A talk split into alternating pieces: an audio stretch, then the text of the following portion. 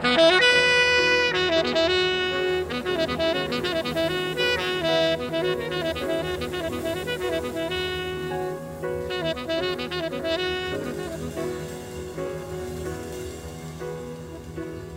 to Word Fortress podcast. This is your host, Justin Golding, and today we are lucky to have a special guest with us, author Chuck Greaves, writer of the award winning McTaggart Legal Mystery Series. Welcome. Thank you. Good to be here. Our other guest today is the writer of the historical true crime fiction books of Hard Twisted and Tom and Lucky. His latest book, Church of the Graveyard Saints, is due out in September of this year. Please welcome C. Joseph Greaves. Also happy to be here. of course, that is our little joke. Uh, they are the same man, uh, the same author, but with two separate names. So let's let's start with that first question. Uh, why the two different names? well, that, that question takes me back to uh, how I first broke into publishing, interestingly enough, because when I sold my initial book to St. Martin's Press in, let's see, uh, 2012, I published it as Chuck Greaves. That was the first Jack McTaggart mystery novel. It was called Hush Money. Um, shortly thereafter, I sold my second book uh, to uh, Bloomsbury. And because it was a radically different book, this was a book called Hard Twisted, radically different from Hush Money, uh, they were afraid of reader confusion. Uh, so they suggested that I use a, a pen name. And I didn't want to, my, my fear was that if the mystery series uh, didn't take off and the, the literary fiction did, I'd be Joe Schwartz the rest of my life. so I didn't want to do that. So we compromised with a variant of my name. So we agreed to do Chuck Greaves for the mystery series, and I chose C. Joseph Greaves for the uh, the other fiction. Right, right. So this was a, uh, a business decision made with the publishers and your agent. And Yeah, it was imposed upon me. I, I, I'd rather just go with one name, but it's worked out. So Right. yeah, no, no complaints. Right. Which which really gives an interesting moment. Uh, also, uh, with it's just a unique story of writing two different books, and we're going to talk about these books in, in more in depth in a moment. But you had this experience of writing two books that were so completely different. And I'm going to say it's not just the, the first person narrative versus the third person narrative and things like this, and I said we're going to get deeper. But it really lends itself to how did you go out into the world you know because the, people say well you've got to find an agent who does this or you've got to find a publisher that does this and you went and wrote two books that are that are completely separate and different so what was that journey like Wow. Well, let's see. You know, they say you should write what you know. Yes. Obviously, that, that's the first piece of advice you get when you when you enter the publishing world. And so when I retired from practice, which I did in in 2006, and I moved to Santa Fe to become a writer, um, I thought the first thing I should do was try to write what I know. So I wrote a, a book about a, a young lawyer in, from Pasadena, California, which is exactly what I was. Uh, so it's it's very autobiographical, I suppose. Um, so I wrote what I knew, uh, and uh, it took me about two years to, to write the book that would become Hush Money. Uh, I then did what all brand new authors do, which is I tried to find an agent, and I started sending out inquiry letters to, to a variety of agents and receiving uh, as many uh, rejection letters back in, back in the mail. So I followed a second piece of advice that, that is often given to new writers, which is while you're waiting uh, to find your agents, write your next book. Right. So I, I wrote uh, a second book, and both that book has a different origin story that we can talk about. But you're right; it's a very radically different book. Hush Money is a, a, a breezy first-person mystery, very plot-driven. Um, Hard Twisted is very atmospheric, third-person, true crime story. Um, very much in the Cormac McCarthy mode, if I can if I can be so presumptuous as to say that. Um, and so, by the time I'd written both books, uh, they were radically different books. I didn't know which book was going to sell first, or if either would sell. Obviously, at that point, I'd been writing. It was now 2010. I'd been writing for four years basically, and hadn't had a break. Didn't have an agent. Didn't have an editor. And my wife basically said to me, "You're not going to write a third book unless you sell one of the first two." Okay. Wives are wonderful. Yeah, I know exactly. they keep you on track. yes. So um, what I did at that point is uh, I entered two different contests. This is a bit of a story, so bear with me. I entered two different contests. The Tony Hillerman Conference, which used to be in Albuquerque, had uh, a, a, writing contest where you submitted your novel, and if you won, you won the Tony Hillerman Prize, which came with a $10,000 guaranteed contract with St. Martin's Press. So I entered Hush Money in that contest. The contest was for Western uh, novels, but if you read the, if you if you if you dug down into the definition of Western, it included Los Angeles. So right. I figured I qualified for that. The, the legal aspect of worked out for you again. That read the small print. exactly. So I entered Hush Money in that contest. At about the same time, I entered it in another contest here in Albuquerque. It was the Southwest Writers International Writing Contest. Now, Southwest Writers is a wonderful group here in Albuquerque. Uh, they still exist. They have over 300 members, but they no longer run this contest. But at the time, it was a big contest. There were 680 entries the year that I entered uh, the Southwest Writers uh, contest. And I entered both books in that contest because the way that contest worked was you submitted your first, I think, 50 pages of each book. And they had 16 different categories you could enter in. And one was uh, mystery fiction and one was historical. So I did Hush Money in the mystery fiction and hard twisted in the historical fiction category. Well, they notify you if you're a top three finalist. So fast forward several months later, I got an email saying, "Congratulations, your your book Hush Money is a top three finalist in the mystery uh, category." And then about two days later, I got a thing saying, "Congratulations, your novel Hard Twisted is a finalist for the historical uh, thing." And they had a dinner uh, banquet so I went to the dinner banquet. It was funny because I had a friend of mine out from L.A. and, and the, he, my wife and I, and he and his wife, the four of us went to this, this banquet, not knowing what to expect. And we got there. It was a big deal. There were Asians from New York. It was about 200 people there. And they did it sort of like the Academy Awards. They, they, they'd, they'd announce who the finalists were, and then they'd announce the winner in each of these 16 categories. Right. And they're all blind judged, by the way. Right. So uh, no judges knew who they were dealing with or if it was the same person or what have you. So, long story short, uh, Hush Money won the mystery and Hard Twisted won the historical. Then they had an overall grand prize where the, the 16 uh, finalists were, were judged by a, by a new uh, judge, again, anonymously, to pick an overall winner, and, and that winner received what they call a Storyteller Award. Well, in her statement, uh, the judge, uh, a woman named Betsy James, said this was a toss-up between these two uh, two manuscripts that, that were almost equal, but I, I, I decided on uh, Hush Money. So Hush Money won, and it wasn't until later that I found out that the other one was Hard Twisted. so basically, I, I, I claim that out of 680 entries, I came in first and second. That's not technically true, but I claim that anyway. But um, that was a big break for me. So so once that happened, I had both books out on submission to various agents in New York. So I kind of went back to my computer the next day and, and sent emails and said, oh, by the way, the book that you have just won the Southwest Writers Storyteller Award.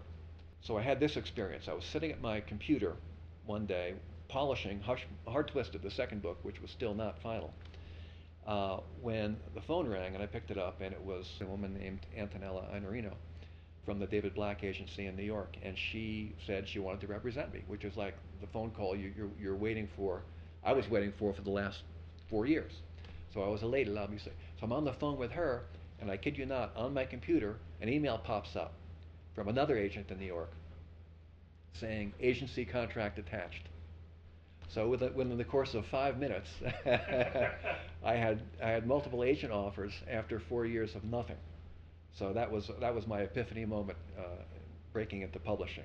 Okay, um, so I signed with Antonella, the David Black agency, and um, she shopped uh, both novels around. While she was doing that, I heard back from the other contest, which was the Tony Hillerman contest, and I got a call from Peter Joseph, who was then the uh, the editor at St. Martin's, who was running the contest, and he said, "Chuck, you didn't win, but we still want to publish your book." which was great. I later found out that that my manuscript for Hush Money was given to Craig Johnson. Craig Johnson writes the Walt Longmire mysteries, very very popular uh, and very excellent writer. And I later found out from talking to him that he um, read it and, and told Peter, if this guy doesn't win, you should still publish him, basically, which was which was nice to find out. So, long story short, we sold Hush Money and a two-book deal to St. Martin's, uh, and then about six weeks later, we sold Hard Twisted to Bloomsbury, and I was off and running. That's a good day, good Yeah. week. Yeah. But it's important, as you said, as you go through this, to say that um, the belief to do make this decision, and secondly, the journey of four years of, of writing and submitting and sending sending out, it, it wasn't an overnight success. Uh, it was not, and you know, I've yet to meet a writer who doesn't have a, a great rejection story. They all do, and I, and I cite a lot of different examples. My favorite example is uh, Harper Lee, Mhm. who wrote what is arguably the greatest Lee. American novel ever written. Yeah. Uh, and can you believe that 10 different publishers read To Kill a Mockingbird and passed on it? So that'll give you an idea. Well, it's understandable in some ways. I, I agree. It's it's it's definitely in the top five American you know novels of all time, and but the topics, the subject matter within it, uh, America has always been nervous about race. Right. It still is to this day. Right. So to have that right out there. But, but you know, I've got uh, friends in the writing community now who have great stories, like uh, Jonathan Evison, who's a very dear friend of mine, uh, very successful author. Uh, he, he, he literally buried in his backyard eight different manuscripts before he sold his ninth. Did he have a ceremony for it? I- I don't know. I don't Hopefully know. with a bottle of whiskey or something. I don't know, but he's, but he's had a series of, of wonderful bestsellers, so. Right. Well, let's let's jump into uh, a couple of the books we've mentioned. Uh, Hard Twi- I'd like to start with Hard Twisted, and the, the first question, you know, uh, what made you believe that you could write a third-person narrative from a 13-year-old girl's perspective? I suppose that was a pretty audacious decision. Uh, what brought me to the project was the fact that it was a 13 year old girl who would be the uh, point of view character. Uh, there's a backstory to the, to, the, um, to the book, as you probably know if you read my, my website. Yep. Uh, in 1993, while I was practicing law in LA, my wife and I came to southeastern Utah uh, for Thanksgiving holiday. And uh, we met some friends of ours from Colorado there, and we stayed at a very remote bed and breakfast in a place called the Valley of the Gods uh, in the Red Rock Canyon country of southeastern Utah. And we went hiking uh, one day in a place called Johns Canyon, which is the back of Beyond. And we it started to snow. And as it was November, so we were, we were walking back to the car as the snow was falling, and it was one of those hushed, uh, muffled moments when the snow first starts to fall. And we literally stumbled upon two human skulls on the ground. And I kid you not, we bent over and picked them up off the ground, and a thunderclap rolled down the canyon in the snow, which is unusual, and it shook the ground under our feet. And it was like we looked at each other and said, "Wow." Right. Uh, so, I mean, that was my wow moment. So we, we went back to the bed and breakfast where we were staying. We reported what we found. Uh, we were told we should go talk to this woman who ran the trading post in Mexican Hat, Utah, because she was an area historian and avid hiker and, and knew the whole history of the region, uh, and report what we found. And we told her that, and she said, "Oh, you're not the first people to find those skulls." She said, I believe they're connected to a notorious double murder that happened here in 1935. And she had written a little uh, area historical book, uh, self published, called Looking Back Around the Hat. Her name was Doris Valle. And uh, in, in her little book, she had a three page chapter about this double murder in, in Johns Canyon. And we were fascinated by that. So we went back to uh, LA and we were we, my wife and I, we had our curiosity peaked, so we started doing some investigation. And this is really before, you know, Google or anything like that. So investigation involved writing a letter to a private eye in Texas to ask him to go to the courthouse and copy some files for us, that kind of thing. And over the course of about 15 years, we amassed a, a big file about this case because it fascinated us. So here's the story chronologically. In 1934, there was a homeless man and his 13 year old daughter living by the side of the road uh, in Dust Bowl, Oklahoma, in the Depression. And they're befriended by this charismatic 36 year old drifter from Texas who'd just been released from the federal penitentiary in Leavenworth, Kansas, un- unbeknownst to the father and daughter. And he befriends them, lures them back to Texas, where he kills the father and kidnaps the 13 year old girl. So the, the, the guy's name is Clint Palmer, and he's a sociopath, a psychopath. And he's got this 13 year old girl with him, and he takes her on a one year crime and killing spree across the American Southwest. And they end up back in Texas, where uh, while they were on the road, they discovered the body of the father, uh, which was now a skeleton. Uh, they didn't know who it was, so they put the skeleton on display in the courthouse at Sulphur Springs, Texas. And when they finally caught uh, Clint Palmer and tried him, it was called the skeleton murder trial for that reason. And the 13 year old girl, who is now 14, her name was Lottie Garrett, she was a star witness who testified against him in the trial. They convicted him, and then they sent Lottie to um, to reform school till age 21 for associating with a known criminal. An amazing uh, right. piece of you know American jurisprudence circa 1935. But the whole story was harrowing.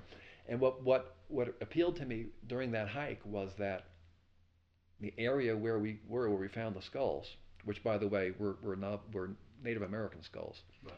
Uh, whether they were connected to that murder or not is is is problematic. But windswept, beautiful, but um, just a harsh landscape, and it was snowing, it was cold.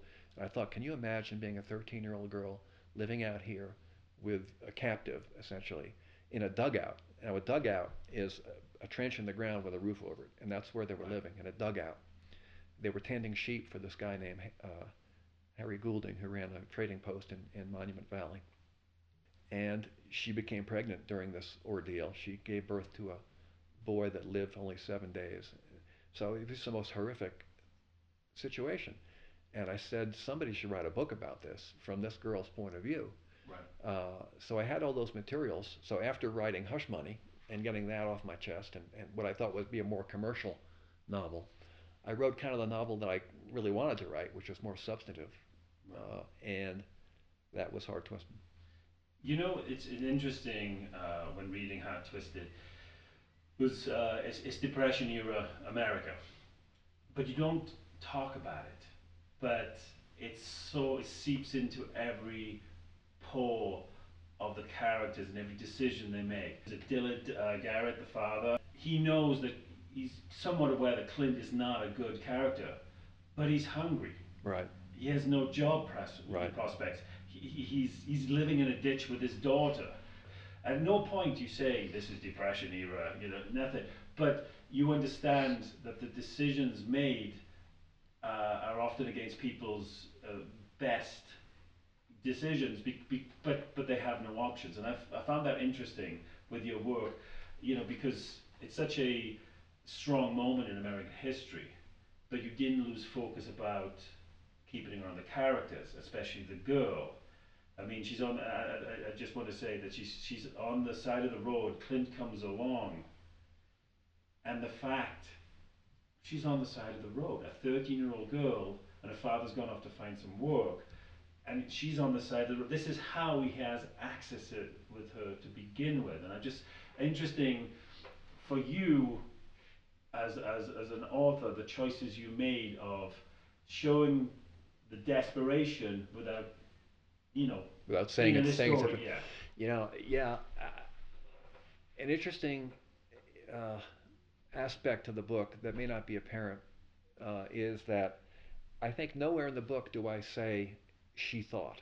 Right. Everything that you everything that you might think suppose that she's thinking, uh, you have to infer from uh, what she says and what she does, and that's very uh, very Cormac McCarthyan element of the book. So yeah, I, I, I, I try not to get into her head, but I try to show the reader through things that happen to her, things that she does, and things that she says, what's going on in her head. Right. Well, I think the clear indication of this is, is towards the end when law enforcement is questioning her and asking her simply, why didn't you run away? Why didn't you just leave? Why didn't you call for help? And I think her line is, you don't know who he is. You don't know who I am. You, right. you, you know, and, and to that point, I think he did an amazing job of showing how the character Clint, well, not just the character, but the, the fictional story you created but the historical character of how he isolated this woman, how it confused her, and how he maintained control over her. And one thing I, I, I think I, I did, at least uh, I, I tried to do, was to make Clint uh, uh not just an, uh, a, a, uh, a one dimensional evil monster. Clint is actually charming. And, and the fact that he's charming is how he managed to get Lottie in the first place. It's how he managed to do the same thing to, to several other young girls previously, which is why he was in, in prison. Um, he was a charmer. Uh, he was a little guy. He was like five foot six, weighed 130 pounds or something like that. He had size seven shoes, I think it was, or size six shoes. I got that from the prison records. He had no teeth. He was syphilitic. He had uh, he had uh, dentures, uh, but he was a good-looking little guy, and he was charming as hell. And that's how he managed to inculcate himself into these young girls' lives. And um, I think he comes off on the page as being charming in places frightening in other places, but but charming. Right. And, and, that was what I was trying for anyway. Well, I think he succeeded because uh, he's a storyteller, he's a charmer, and you, you get the sense that uh, you understand.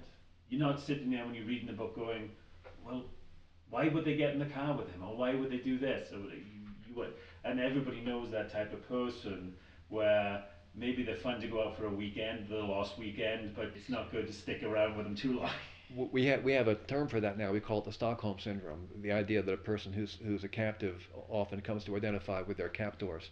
That concept obviously didn't exist in in 1934, 35, Dust Bowl, Oklahoma, or Texas. Right. Uh, so uh, the fact that the authorities there would imprison her, are clearly the victim in this scenario, yes. uh, for the crimes, is shocking. Except if you think about it, by the time they captured Lottie and um, and Clint, Lottie at that point was an orphan because her mother had died earlier before the story begins. Her father was killed by, by Clint. Uh, she had no family except an uncle. Right.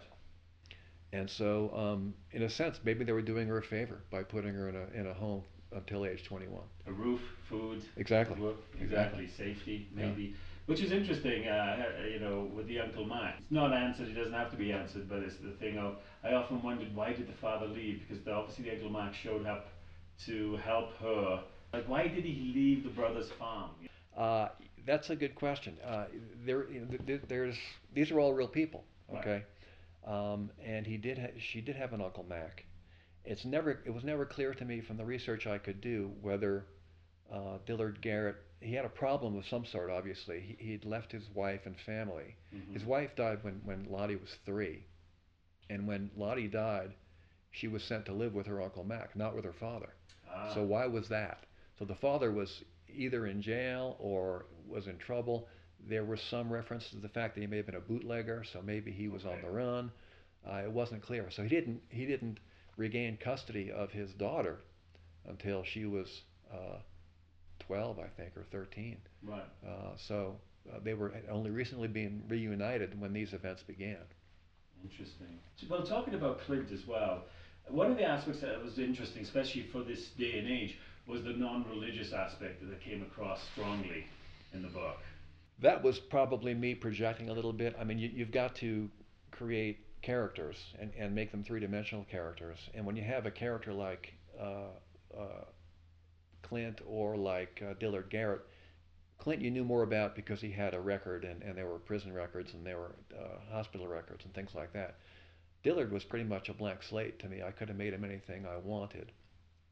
I made him kind of a religious fanatic because I thought that that sort of fit the situation a little bit and it, it sort of um, there's a very powerful scene that he has with his daughter right exactly after she was nearly uh, raped right uh, you know, right. talk about time and day where the, the blame was squarely put on her shoulders. Exactly, yeah. exactly. So, uh, obviously, there's there's some there's a fictional element to it, which is why it wasn't a nonfiction book. Right. I could have written that book as nonfiction, by the way. Um, right. In fact, uh, a, a, writer came along uh, recently and, and, and wrote that story as nonfiction. Hmm. Um, uh, but uh, he did more research than I did, um, uh, a little bit more.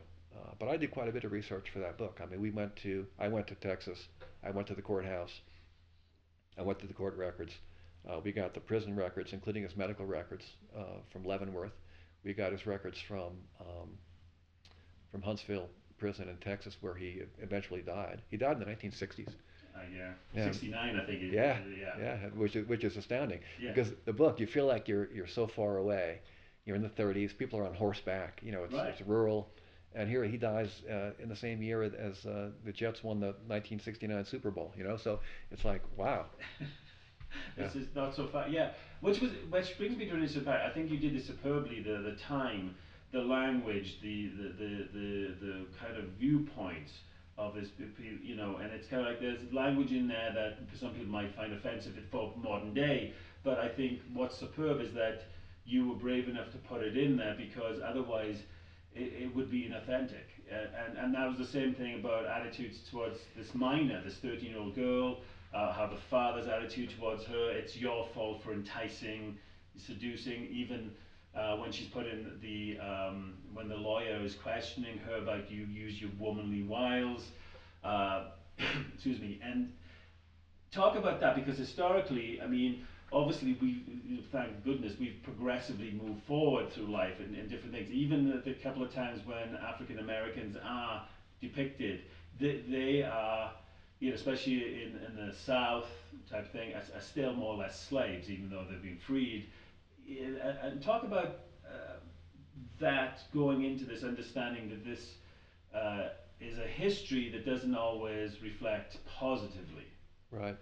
Well, you know, one um, challenge to writing a story like this is you're writing, you're trying to sound authentic Mm-hmm. in writing about the way people thought and spoke and behaved in uh, 1934 East Texas. So how do you find that, that out? Well, turns out there are people who lived in 35 East Texas who wrote books.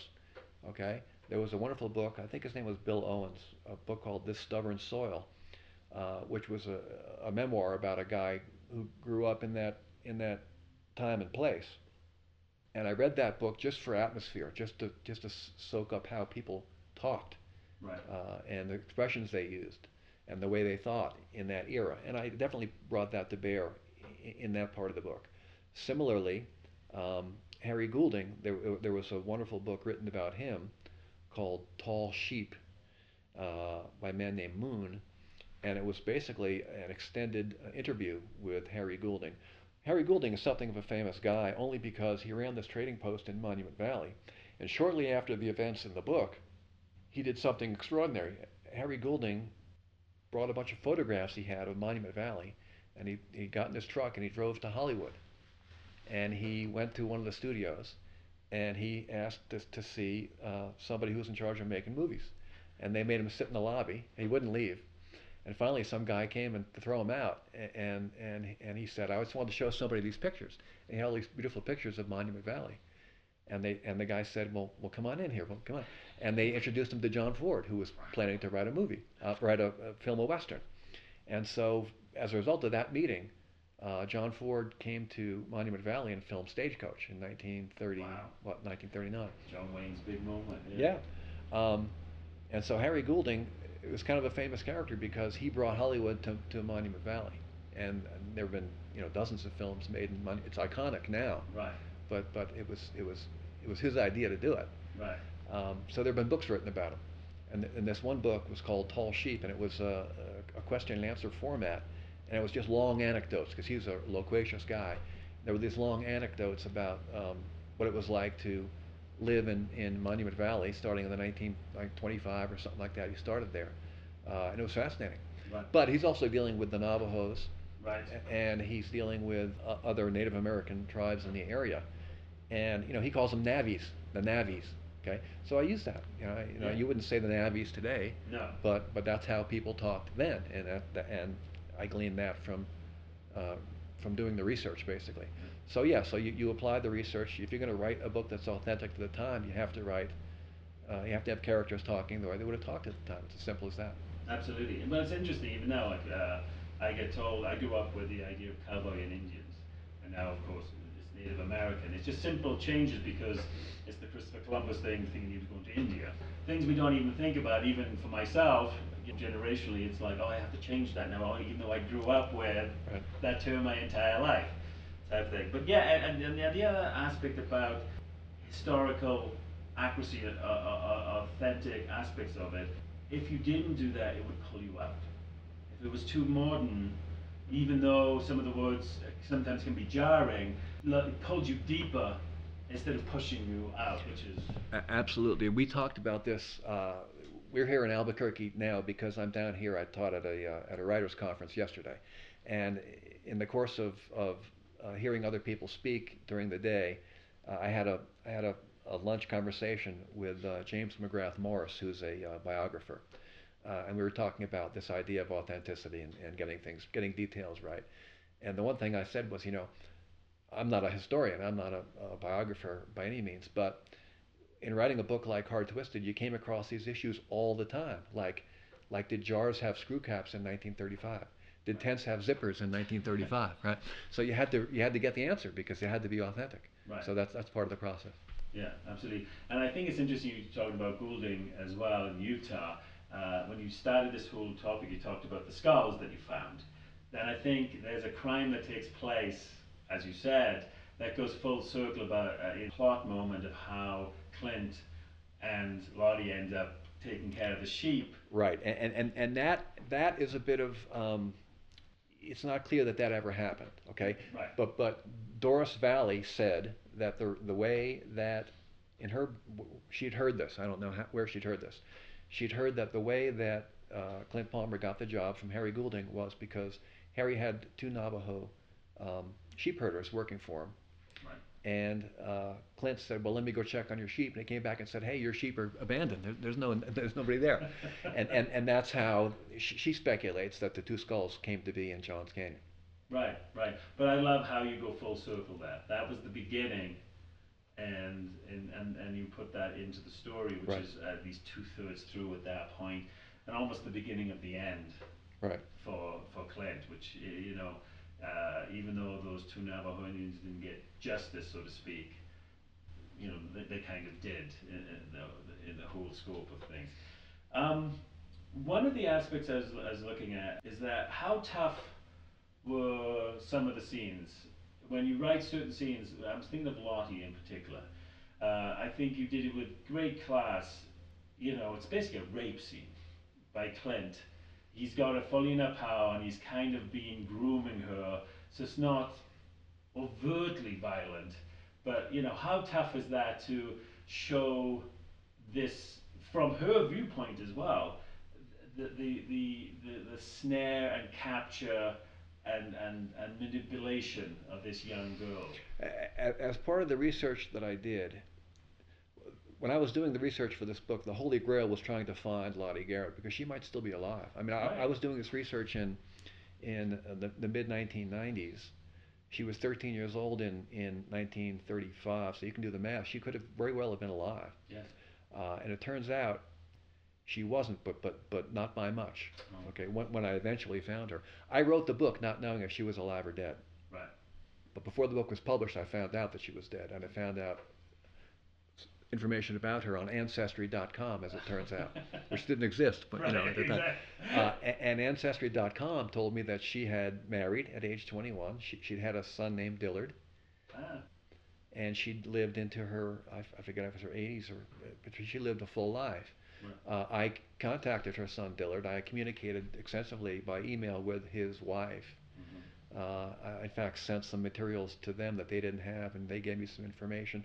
At that point, the book was written, though. It was not yet published, though, so I could make a couple tweaks. And another thing that I found later in the game was I found two witness statements that Lottie gave uh, while she was in Texas before the trial. One was given to the authorities from Utah who'd come down to interview her about the double murder in Johns Canyon and one was given to the authorities in Texas about her father's murder. Uh, and they, they were just typewritten statements that she gave to the grand jury. Like I said, the book was written when the, the first draft of the book was written when I came upon those statements. I found them in in a uh, a museum in Salt Lake City of all places. Right. And to tell you the truth, they changed the narrative a little bit. I'd written the book, but the story that she was telling was a little bit different. Right. So as best I could, I I tweaked the story to fit as best I could her witness statement without rewriting the whole book. And one thing that she described in that statement was the first time that, that Clint had taken advantage of her in a motel room in Texas. And so I was able to work that into the story late in the, in the manuscript. Uh, so that was probably one of the last scenes I wrote in the whole book. Right.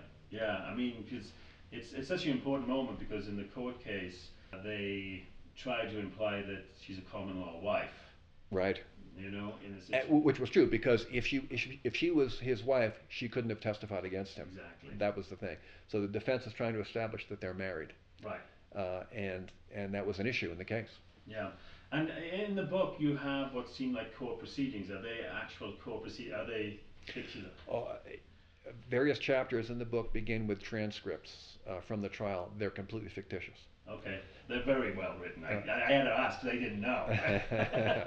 um, and the reason they're fictitious is because although there's a clerk's record on appeal, meaning all the pleadings are in the file and, and all the motions and whatnot are in the file, uh, there's no reporter's transcript from the trial.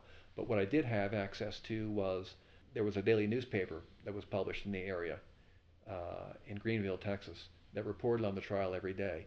And so they would summarize the day's proceedings, and that's how I, I could tell what was happening each day during the course of the trial. Because you have dates in there as Yeah. well when Yeah, things happen and everything. Um, so, certain books can get very grisly, and there was every you could have, but you chose not to. Like there's even this, the thing of that Dillard's. You do say that Dillard's her father's head was decapitated, um, but you chose not to show those moments. Yeah, no, I, I didn't want to be here. I don't, I don't think I have that in me. I don't think I could, could write that honestly. So Right. I, I, take you up to the edge and don't show you the actual, the actual deed. which which I liked because it, it allowed me to because uh, you know when reading those type of books I have to put them down and walk away, and that's to me is another you know this cardinal sin. Don't push me out of the story. Whereas the way you wrote it, I'm like, I, okay, these are horrible things happening. Right. Well, I'll tell you a story. Jumping ahead, you know, after the book came out, um, I have an agent at, at, at, at CAA in Los Angeles who um, was trying to sell it as a movie, obviously, and and quite a, a number of people looked at it. Uh, I know Brad Pitt looked at it. I know um, George Clooney looked at it, um, and it, it never did sell. And and and he told me early on. He said, uh, you know, a book about a 13-year-old girl that gets raped is a hard sell. Yes, And- it's a and- Lolita thing, isn't it? Yeah, well, it's it's yeah. yeah, but it's worse. It's worse, yeah. Yeah. So you know. yeah, I mean, yeah, I mean that's So w- w- what what may have been the book's strength in one sense was actually worked against it in, in that sense. Right. I think that uh, for me, the three elements that I took away from the book, and we'll uh, wrap it up and move on to uh, Hush Money, um, is, is very simply the power of the, the girl's voice, Lottie's voice. Second part of it is the, the time period, the American historical moment. And something I'd like to talk about right now is the landscape. And, and your descriptive of, of the landscape and the terrain reminded me greatly of Hemingway, for whom the bell tolls, as he describes Spain when he's in the mountains. It, it really reminds me of that desolation and the cold and, and, and, and the landscape that really affects the character. What a cheerful book this must be, huh? it's a wonderful book. No, no, it's, it's an absolute. Well, let, but before you add to the landscape one, the thing that I'd say that is so uplifting about this book is the survival of the human spirit, the strength of Lottie. That she goes through this entire thing, and at no point is she defeated. And I love what you do when she faces him in the court, where the lawyer says, "Don't look at him," but the first thing she does, she looks at his grinning face hmm and, and, and looks him down. I'm so glad you said that because I, I really tried for a redemptive note at the end, and I Right. and, and I and I uh, I'm glad it came through. Yeah. But going back to the landscape question, I, when I first saw southeastern Utah in 1993. Uh, I was I was enamored of it. That's why I live there now, and I, I live in Red Rock Country now because I fell in love with it. Uh, and um, I'd never seen anything like that in my life, and I tried to capture that uh, the awe, the awe that I experienced when I first saw it. Right. Well, taking it, thank you for talking about that, that interesting jump to Hush Money, which is a first-person narrative, um, and the main character is, is Jack McTaggart. What I love about this book is if you're going to do the first person, you have to fall in love Absolutely. with that character. Lawrence Block wrote a wonderful book called Writing the Novel, and I recommend it to a lot of new writers. I, I think it's a, it's a great resource. But he talks about the difference between first person and the third person. And basically, first person creates intimacy, and third person gives the author versatility. That's how I describe it. And the intimacy, he describes, Block says, a first person narrator, it, it's as though the character is walking down the street with you, holding your arm, and telling you a story. Yes. And, and, and that's what first person narration should do. Right. And that's what I tried for in, in, in Hush Money. Oh, you did, because you know we're, we're we're step by step with him as he we know what he knows, we react as he reacts, Exactly. and uh, we Wh- have wh- Which is why first person narration lends itself so well to mystery fiction, yes, because the detective is trying to figure things out along with the reader. exactly, Right. Y- and, and you are the sidekick, so hopefully the sidekick with the, the person, and uh, I think that which which was interesting uh, for me with this character was his humor, his toughness, which was fascinating, which led to his backstory. You you purposely created a guy from the street, Right. in a sense. He's from the project, LA projects. He didn't go to the Ivy League school, and he's he's he's fighting with the giants throughout the entire book. This character is taking on the big medical insurance companies. He's taking on the Ivy League uh, trained, and I, I was just wondering about that choice. Well, you know, uh, if you're going to write uh, genre fiction like this, you, you've got to create um, you have to create barriers for your hero to overcome. You have to put obstacles in his way, and you have to up the ante continually throughout the narrative. That's what that's what that's what keeps the reader interested in the story. So yeah, Jack is kind of a fish out of water. He's kind of a blue collar guy in a in a white shoe law firm, um, and he's he's underestimated for that reason. Um, and he's incorruptible for that reason. Uh, he's he, he's part of the milieu, but he's he's a step removed from it, and he can look at it with a jaundiced eye a little bit. And I think that that makes for a, a, a compelling narrator and, and a fun guy to to uh, to stay with. What I tried to do with all the Jack McTaggart books is I tried to take Jack and put him into uh, a, a, a subculture. All right. Uh, so equestrian show jumping plays a big part of Hush Money Right. right? Uh, which he knows nothing about. So he can look at it as an outsider and kind of make fun of it, Right. even even while he's moving through that milieu. Uh, I did the same thing in the second book with, with elective politics, a book Mhm. called Green Eyed Lady. It involves a senatorial campaign. Uh, it also involves uh, the modern art scene in Los Angeles, okay, which is a, a fun thing to skew. Right. Um, and the third book is called The Last Heir, H-E-I-R, The Last Heir, and that book takes place in the wine country of Napa Valley. Right. So in each case, Jack is a fish out of water. Right. In each case, he's sort of moving in a world where he's an outsider. He's um, he's from a different class altogether from the people he's dealing with, and that just creates a friction that I think works well for the. I think so. I think uh, one of the lines that stood out to me straight away in Hush Money was uh, when he says about uh, his client whose horses died uh, so suspiciously, and there's a huge insurance claim for millions. And uh, but he talks about it in the way he describes Sydney is uh, she got her money the old-fashioned way. She outlived her rich husband. Right. Which is you know. Right. As you said, an interesting viewpoint from the outside looking in at this extremely wealthy world. And in a way that that's that's the autobiographical part of the book. I mean, I, I grew up in Levittown, New York. I, you know, I was one of six kids. My father was a machine repairman. My mother was a housekeeper. You know, we didn't have anything really to speak of. We were a blue collar family. Right. Um, and I ended up at a at a white shoe law firm in Pasadena where I was, you know, representing uh, some very wealthy people in very important matters. And um, in a sense, it's human nature, I suppose. Every once in a while, you step back and say, "What am I doing here?" You know. Yes. You know, and, and I think Jack does the same thing. I think so, and I think probably that's one of the reasons why I like it. I, same thing. I grew up in a steel town, blue collar, Mhm. similar type thing, and uh, generationally, you know, going from the grandfather, the coal miner, upwards, you know, and and I, I always say that the, the greatest joy of that journey, and I don't know if you agree with this, is that I can walk into any room and talk to any person because of the journey I've taken. Exactly. From, from that beginnings to, to here. Right. And, and so, yes, and that's why, again, McTaggart comes across as very authentic. Though it's interesting with genre as well, they talk about plot.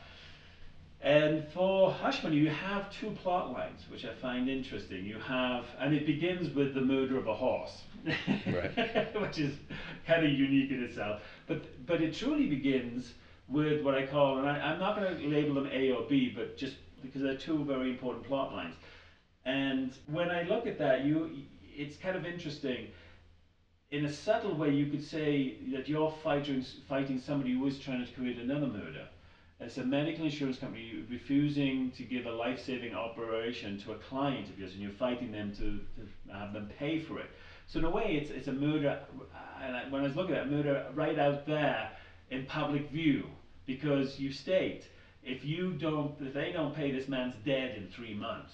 If you do the procedure, he's alive. So so the question is, the, the decision to make two plot like so they don't really interconnect that much other than introduce some good characters like right. Mayday. Right. Um, uh, that, that, that, that then does help you in all other areas.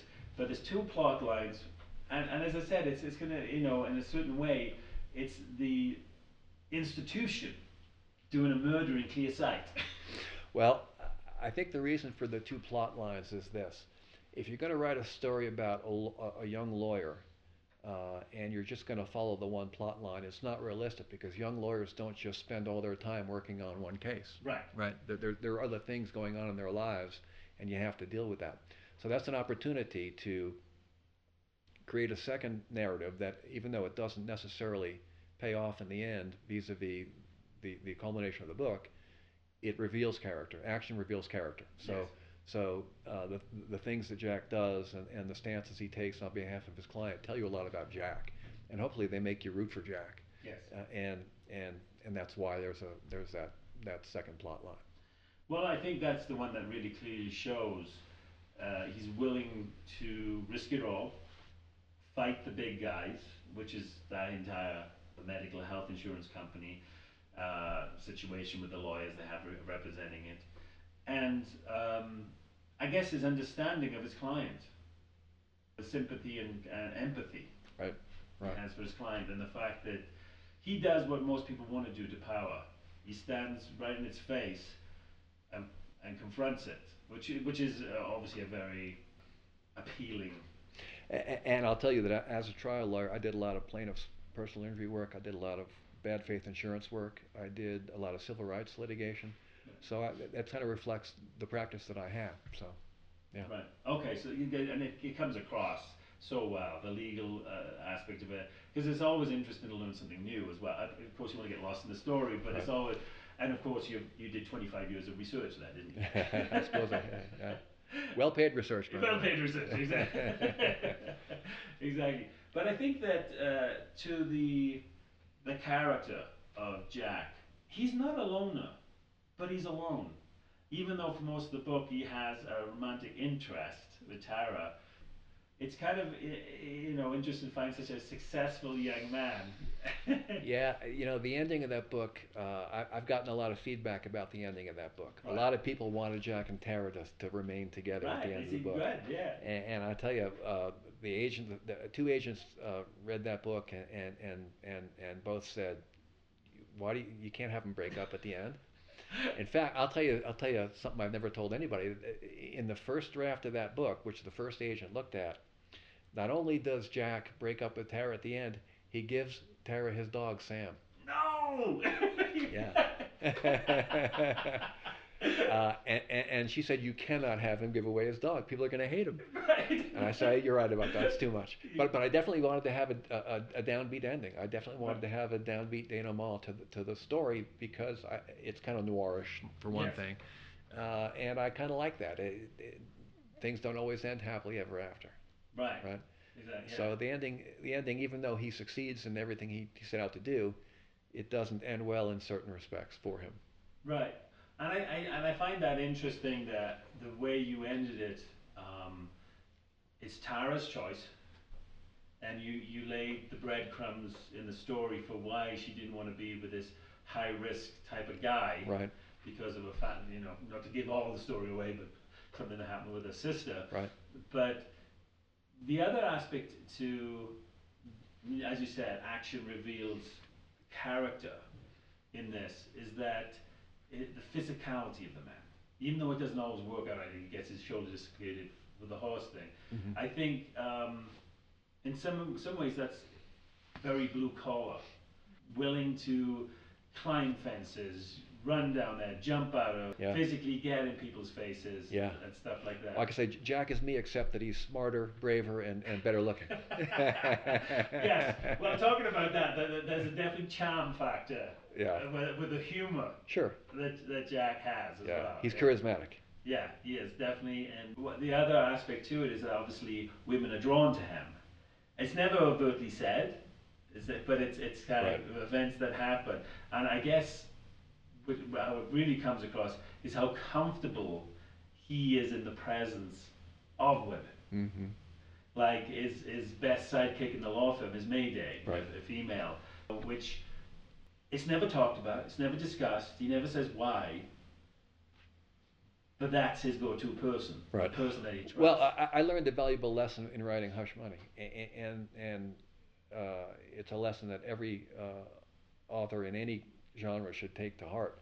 You have to have a sidekick. yeah. If you're going to write in the first person, especially, uh, you, you have to have your your character has to have somebody to talk to. right, Uh, and uh, in large parts of the early part of the book, Jack is kind of going out around on his own, and I, I learned very quickly. No, he's got to have somebody there next to him to talk to. right. Yeah, so that, that's that's how Mayday Mayday is his sidekick throughout the series. So even I'm writing book four right now, See, I didn't know that, but Yeah. I, I identified it. and, yeah. and, and Mayday is right there with him still. yeah, yeah. And I thought that was fantastic because he's such a man's man hmm that uh, not to soften him, but to have another perspective, to have another A sounding uh, board. So, yeah, exactly. You know, to give another viewpoint, and even in the in this book, to give her the moment where she's the one who uh, identifies the murder weapon with the the, the insulin. Right. or You know, it's it was it, so she's not just She's she's not just a, a- an adornment. No, Right. no, right? Yeah, no. She, she's important to the plot. and you know, I, I have a female agent, and uh, and, she uh, very much pushes me to make sure that, that she isn't an adornment, that, that she's not just uh, part of the furniture. Right. Yeah. Say something now because I need to move the plot forward. Yes. Right, Not yeah, that. exactly. Yeah. She has a life. She has a backstory. Yeah. She has. And in a lot of ways, she, she's the smarter of the two. You know, Right. she's the one. She's the level-headed one. She's the, uh, the really the bright one. Right. And Jack's kind of more the the loose cannon. So. Right.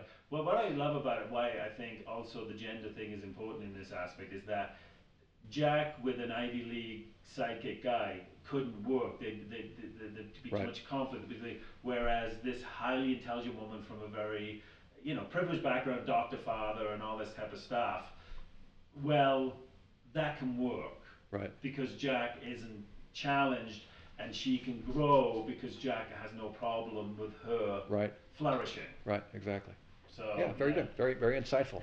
well, it's your work. I'm just reading what you put down on the page. That's, that's where I got it from. But what's curious to me is the the first human murder doesn't happen. We suspect Russ, you know, once he disappears and everything. So maybe in the first third or something, but we don't know. No, till much later. And Right. of course, you you hit the the, the, the second kind of one of the second most important thing in, in murder mystery type thing is why does this person want to solve it? And you give him two reasons. Obviously, he's his mentor, the guy who took him under his wing, Mhm. almost like a father to him. Uh, so obviously, you want to find out who, why he. The other thing is you have a police officer who's trying to peg him for the murder. So. I better work this out, otherwise I'm going to be carried off in, in chains. And to, to the question I have there is the decision to delay the murder. Obviously, we have the horse. Right. Straight away. Well, i- i- it's interesting you say that because one problem the book had early on when I the first draft again this first novel I've ever tried to write okay and it came out way long. It came out to like 140,000 words, whereas the final version was probably about 110,000 words. So I had to cut almost a, a quarter of the book. Right. Um, once I started shopping it around, and I started to get feedback from agents who said, you know, this is just too long. Right. Um, and the second problem is the murder happens too too too long into the story. Right.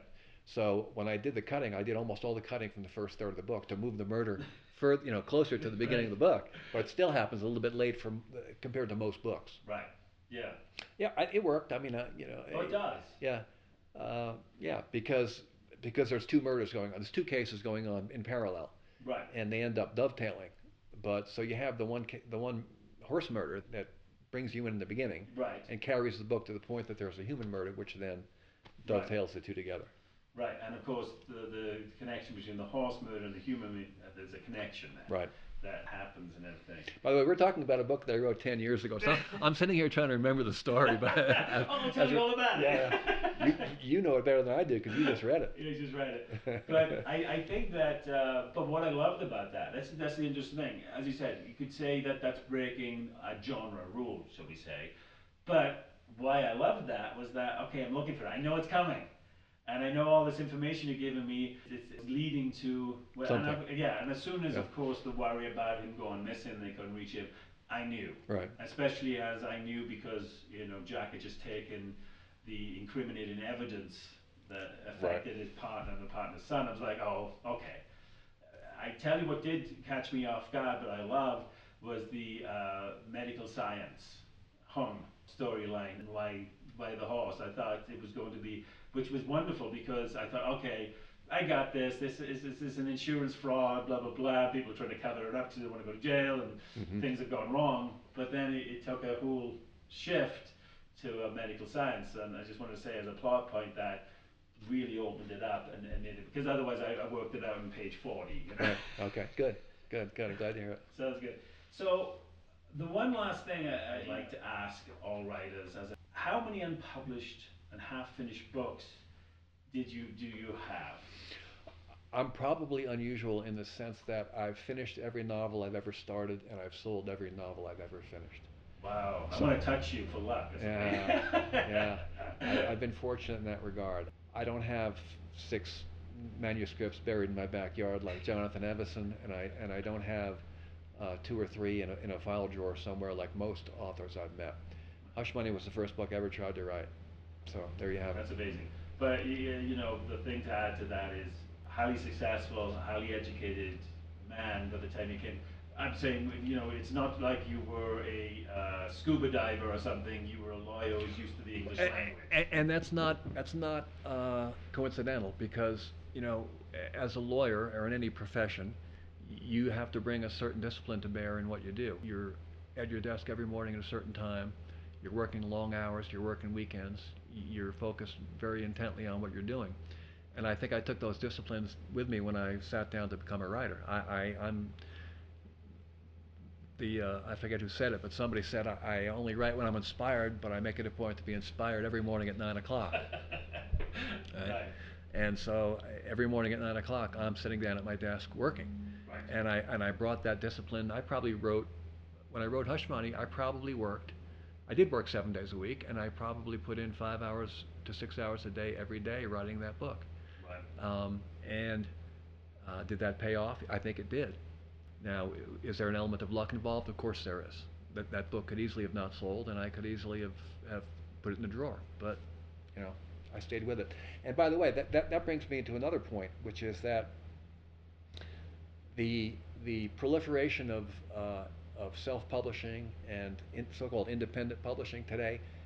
One thing that I regret about that, even though it's opened doors to a lot of writers who otherwise wouldn't have gotten their foot in the door, I think there's a tendency now for young writers and new writers to write a book, shop it, it doesn't sell, or they get some criticism, and they say, well, the hell with it, I'm going to self-publish it. Right. And that's what they do. Instead of saying, well, um, I better take it back to the garage and put it up on blocks and, and fix it. Yes. Uh, and I put that this book on blocks and fixed it so many times to the point where I, like I say, I cut about a quarter of it Right. during the process. That at the end of the day, it was a much better product than it ever would have been if I had just said, "Oh well, I'm discouraged, so I'm going to go self-publish it." Yeah. So that's a, a word of caution or a word of advice to, to, to other writers out there. I agree. I mean, uh, it's it's uh, language, uh, mastering it, uh, plot, Mm. character. These these are aspects of a narrative that aren't easily mastered, especially for a long form such as a novel. And uh, I agree. Uh, I, I'm amazed at how many people uh, are frustrated after one go at something, and you're like, really? You think you're going to master this in, in, in this short amount of time? Yeah. So I agree. How did you've talked about it a little bit? How did publishing your first book change the process? I mean, working with editors and agents, and, and, and what was that kind of journey, and, and the, the the highs and the lows? Yeah, I had a good, very hands-on e- editor at St. Martin's, and in, in, in Peter Joseph. Uh, he, he he gave me feedback. I had a good agent who gave me feedback. So, um, in those novels, um, that was valuable to me. And did Uh, these make for rewrites for the, the feedback, or are these adjustments? Yeah, I, I, for Hush Money, for example, the ending of Hush Money, not the ending ending, but but the, the sort of climactic scene in which uh, there's a confrontation at the at the Fieldstone Riding Club where um, a shot is fired Right. and, and a chase scene ensues. That scene was totally different in the first draft. I actually liked it better in the first draft between you and me. Right. It was slightly different, but I thought it was more clever. And my editor thought it was too clever by half, and that I should I should rewrite it. Mhm. So the version that you've read is the rewritten version. If I ever if I ever republish that book, I may put the, my, my version back in there because I liked it better.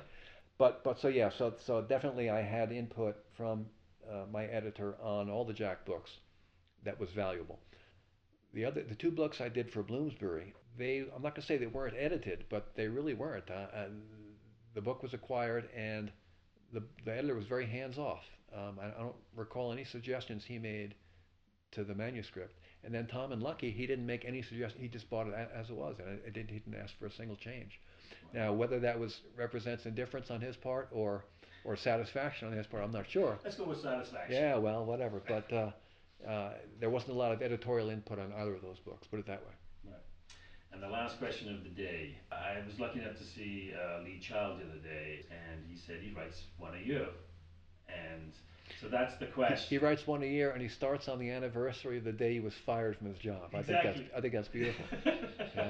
Yeah. Exactly. Yeah. And, and uh, he said for him, from coming from a, a commercial TV world, uh, it seems a luxury to have a year to write. So, especially as you have two careers, the Targets series, you know, and then the historical fiction. Uh, how do you juggle doing both, and, and, and what are your goals? Because we talked a little bit about your work ethic. Yeah, you know, I, I never wanted to be just one thing. I never wanted to just do the, the mystery series. And maybe in hindsight, I should have just stuck, stuck with the mystery. I don't know. Uh, I, I, I sort of aspire to, to write uh, more literary fiction, uh, which is my alter ego as C. Joseph Greaves. So the, the book I have coming out in September is called Church of the Graveyard Saints. It's very much uh, uh, upmarket commercial fiction slash literary fiction. It's, it's a contemporary Western uh, with elements of eco thriller in it and, Mhm. and romance. So it's a departure for me. Third person, um, um, I suppose, more similar to Hard Twisted in the sense that it's there's a lot more attention paid to the language in the novel. It's I think it's a well written novel. I probably spent close to three years writing it, even though it's probably the shortest book I've written. So there's that. What does the future hold? I don't know. Uh, I'm writing a fourth Jack book now. We'll see if St. Martin's is interested in it. They have an option on it. We'll see. I like the way it's going. I think it might end up being the best of the four. We'll see. It has a real high concept that I'm really excited about, which I'm not going to tell you. Uh, and uh, and we'll see what the future holds. I don't know. Um, this book, Church of the Graveyard Saints, really came about because I felt as though at this point in my life, and, I'm 63 years old now. I've got this will be my sixth novel. Uh, I wanted to be able to say that I that I made an important statement about the issues of my time. I didn't want.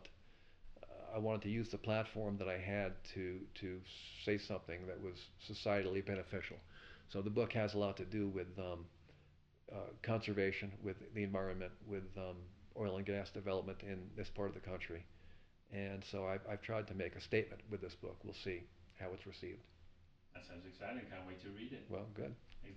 Well, thank you so much, Chuck. I really appreciate giving you time and all this wonderful uh, information. Thank you, Justin. I really appreciate it. Okay. Thank you.